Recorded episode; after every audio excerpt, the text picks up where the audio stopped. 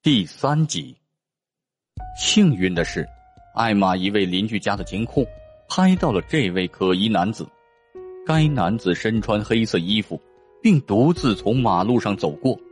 可惜监控的角度只拍到了黑衣男子的侧面，没有拍到他的正面。另外，监控画面不太清楚，警方无法根据线索确定该男子的身份。警方发现，这两起奇怪的事件或多或少都跟艾玛的前男友莱利有关。警方在对艾玛的朋友和家人询问的时候，几乎每个人都会提到莱利的名字，这让警方觉得是时候找莱利来聊聊了。于是，他们将莱利请到了警察局协助调查。在警局里，莱利主动向警方讲述了他被绑架的全过程。接下来，警方又向莱利询问艾玛遇害前的那段时间，他的行动轨迹。莱利表示，那天晚上离开了大学宿舍。由于艾玛屏蔽了莱利的电话号码，莱利就用朋友的电话试图联系艾玛。最终，艾玛没有答应莱利的要求。接着，莱利就开车去了自己的祖父家。到他祖父家的时间，大约是凌晨十二点四十五分。莱利在祖父家停留了四五十分钟就离开了。莱利表示，由于他最近刚跟艾玛分手。而感到很伤心，在凌晨离开祖父家的时候，莱利坐在车里，看着自己跟艾玛的照片，哭了两个小时，然后就开车返回了大学宿舍。在审讯过程中，美国的警方很快发现了不同寻常的地方。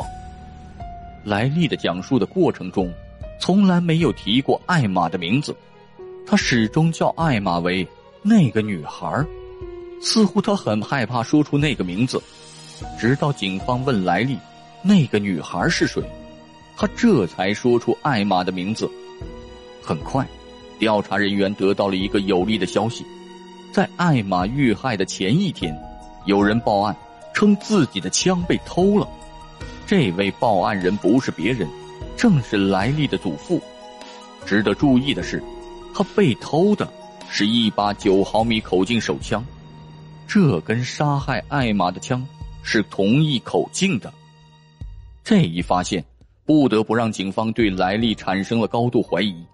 莱利的大学室友告诉警方，案发那天晚上，莱利在凌晨四点四十五分左右回到宿舍。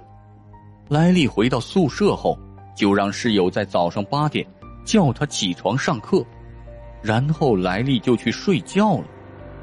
从时间点上来看，这跟莱利在警局的说法匹配。不过，莱利在回到宿舍前，基本都是只有他一个人，因此莱利的供词可信度并不高。随后，警方接到了一个举报电话，这个电话是莱利的两位朋友诺亚和亚历克斯打来的。诺亚和亚历克斯告诉警方，艾玛案件发生之后，莱利曾向他们询问了一个问题。怎么将枪上的指纹去掉？两位朋友接着表示，莱利还跟他们说这起案件与他无关，不过他手里有一把枪，他想要把它处理掉。然后朋友听完觉得莱利实在是太可疑了，于是就打了这个电话，把情况告诉了警方。警方得知该情况之后，基本可以确认杀害艾玛的凶手就是莱利。为了不打草惊蛇，警方不能立即开展逮捕行动，因为他们还没有掌握足够的证据。如果可以找到作案用的那把枪，那么就能够起诉他。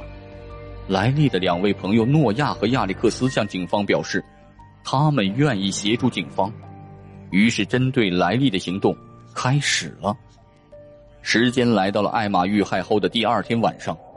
诺亚和亚历克斯邀请莱利去诺亚家玩游戏，三人坐在沙发上，玩起了电动游戏。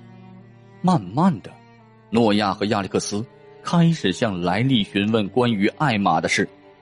对于这两位朋友，莱利显然没有多少防备，他绝对不会想到此时有一台隐蔽的摄像机正在偷偷的把一切录下来。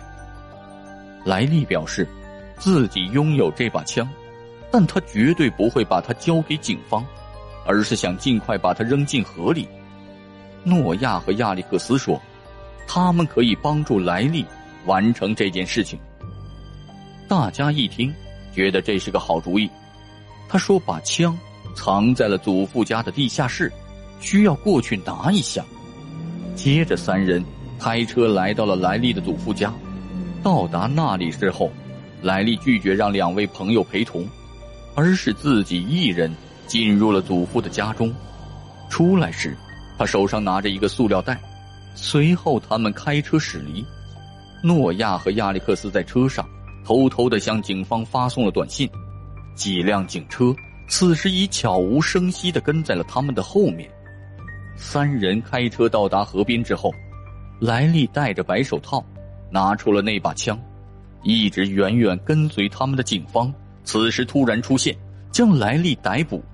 期间他并没有反抗，嘴里一直喊着：“我不能坐牢，我不能坐牢。”在莱利的车里，警方还找到了一件黑色衣服，这和艾玛家门口出现的那个黑衣人是同一件衣服。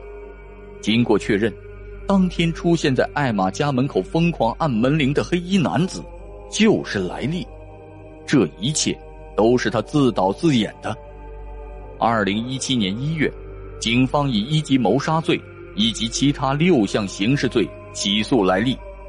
法庭上，莱利的律师表示，莱利是无意的，他只是想吓吓艾玛，他的目的只是希望艾玛能够回到他的身边。但没想到算错了位置，不小心误杀了他。而警方认为，莱利去过艾玛家很多次，他清楚的知道艾玛床的确切位置，开枪射击的目标，这明显是朝着头部去的。陪审团在经过商议后达成了一致，法庭宣判莱利一级谋杀罪名成立，判处有期徒刑五十一年，不得假释。至此，这起案件有了一个结果。警方在案发第二天就锁定了嫌疑人，并让他得到了法律的制裁。年轻的艾玛是不幸的，她曾梦想着成为一名新生儿护士，然而这个梦想破灭了。为了纪念她，田纳西州的一家儿童医院的一间病房名称就是以艾玛沃克的名字来命名的。他们用另一种方式。完成了艾玛的梦想。